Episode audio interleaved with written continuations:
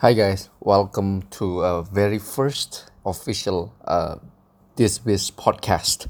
Sebenarnya gue udah buat beberapa This Biz sih, uh, This Biz podcast di Castbox, tapi belum ada yang sempat kelola dan akhirnya Vincent came into my life as an intern dan dia itu uh, apa dia menawarkan diri untuk uh, untuk kelola podcastnya gue, man, such an amazing person, man. Thank you bro.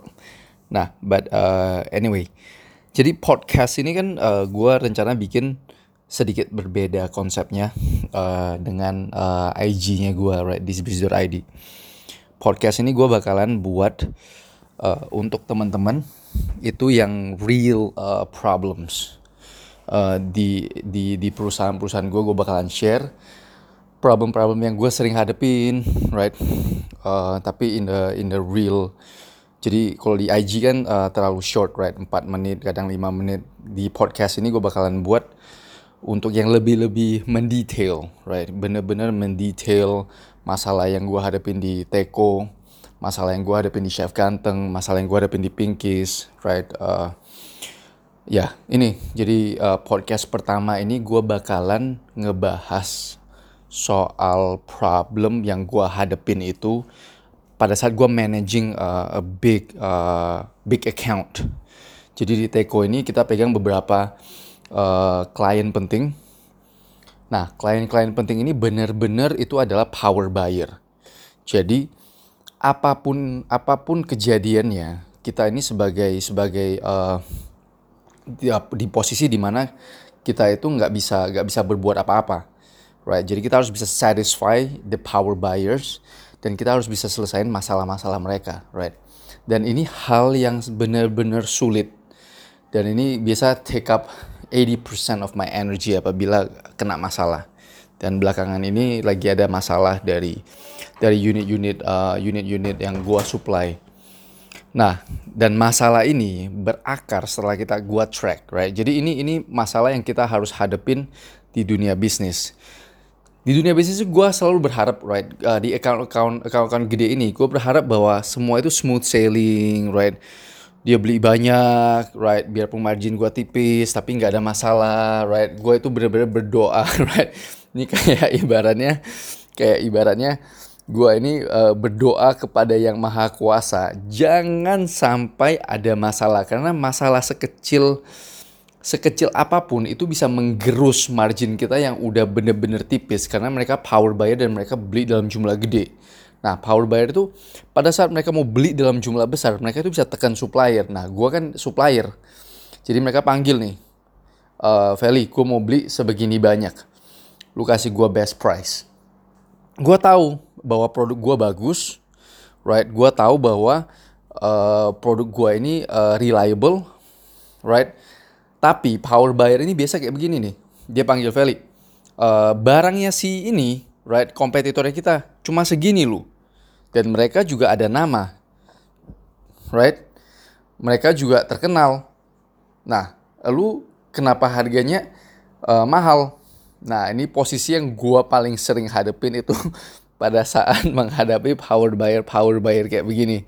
Ini bener-bener dibutuhkan apa ya? Dulu gua sampai sekarang sih gue masih gue masih masih takut dan masih mental gue itu kadang bayangin lah maksudnya kita kita kita hadapin power buyer teman-teman hadapin power buyer gue yakin teman-teman yang either sales insurance ataupun any kind of sales pada saat kita mau score a big account ini yang kita selalu hadapin nah pada saat ini maksudnya pada saat kondisi kayak begini tugasnya kita itu adalah mencari informasi sebanyak-banyaknya soal ini yang gue sering bahas di DSBC.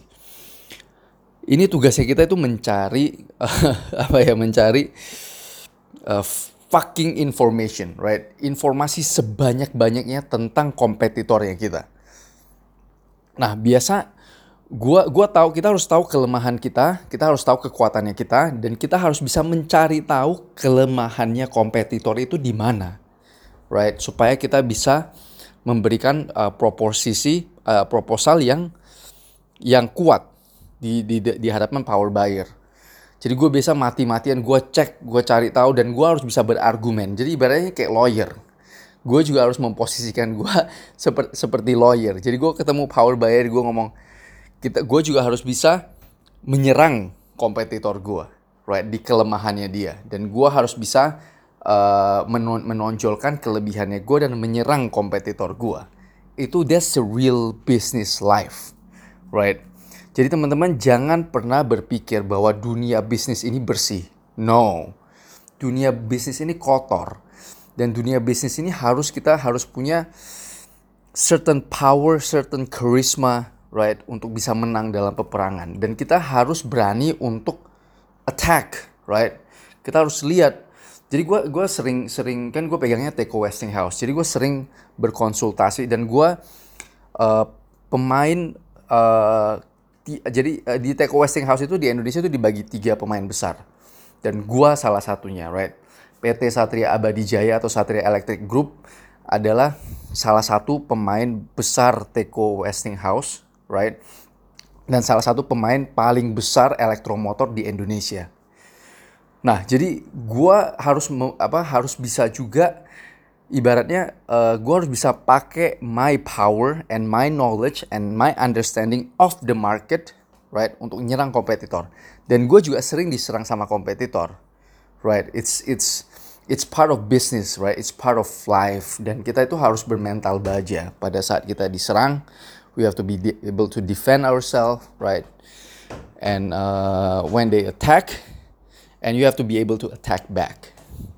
So itu sih yang yang gue gue paling paling sering hadapin adalah uh, hal-hal uh, kayak begini menghadapi power buyer atau important buyer grup-grup gede dan gue ditekan harga jadi gue harus bermanuver menyerang kompetitor gue, gue harus cari kelemahannya mereka di mana, dan gue harus bisa memposisikan kelebihan gue di hadapan kelemahannya mereka. And I have to be able to convince the power buyer. Right, jadi data yang kita ambil itu harus solid. Jadi teman-teman bisa bayangin kalau data yang kita ambil itu gak solid, kita kasih tahu power buyer, right? Kita tahu power buyer, kompetitor uh, gua itu begitu begitu begitu, begini begini begini, dan data kita gak solid, man langsung ditembak mati sama sama power buyer. Enggak enggak Feli. Kompetitor lu begini begini begini. Hmm udahlah. Kalau udah kena kayak begitu sama power buyer it's it's game over right? Artinya data kita gak solid dan kita udah gak bisa defend our position. So in a way itu kayak kayak kayak a lawyer right? Jadi uh, lawyer itu lawyer lawyer yang jago right? Sekelas Hotman Paris ataupun kayak Otto Hasibuan right? Kenapa mereka bisa bisa mencapai titik tertinggi itu di Indonesia? Karena itu mereka punya banyak informan right mereka tuh punya banyak informan punya banyak mata-mata punya banyak telinga untuk men mencari informasi sampai sedetail-detailnya so the same thing with with with any kind of business right lawyer itu juga sama itu kan bisnis uh, bisnis hukum right di tempat gue itu bisnis mesin so every kind of business itu kita harus punya informan, kita harus punya mata-mata, kita harus punya telinga di mana-mana. Right? To better position ourselves pada saat kita perang. Ini sih. Uh, this is my first podcast. Teman-teman ada komen, lagi-lagi teman-teman DM me via Instagram, Instagramnya thisbiz.id, right? Uh, ataupun uh, ya yeah, DM aja sih. That's the best way to to reach me. Oke, bagi teman-teman yang udah ikutin sampai habis kayak begini, uh, DM me, right? Gue masukin kode CG, yaitu Chef Ganteng. Nanti teman-teman DM gue kode CG. Jadi gue tahu teman-teman yang udah nonton sampai habis dan I will uh, prepare a giveaway by Chef Ganteng. Oke, okay? thank you so much. Bye bye.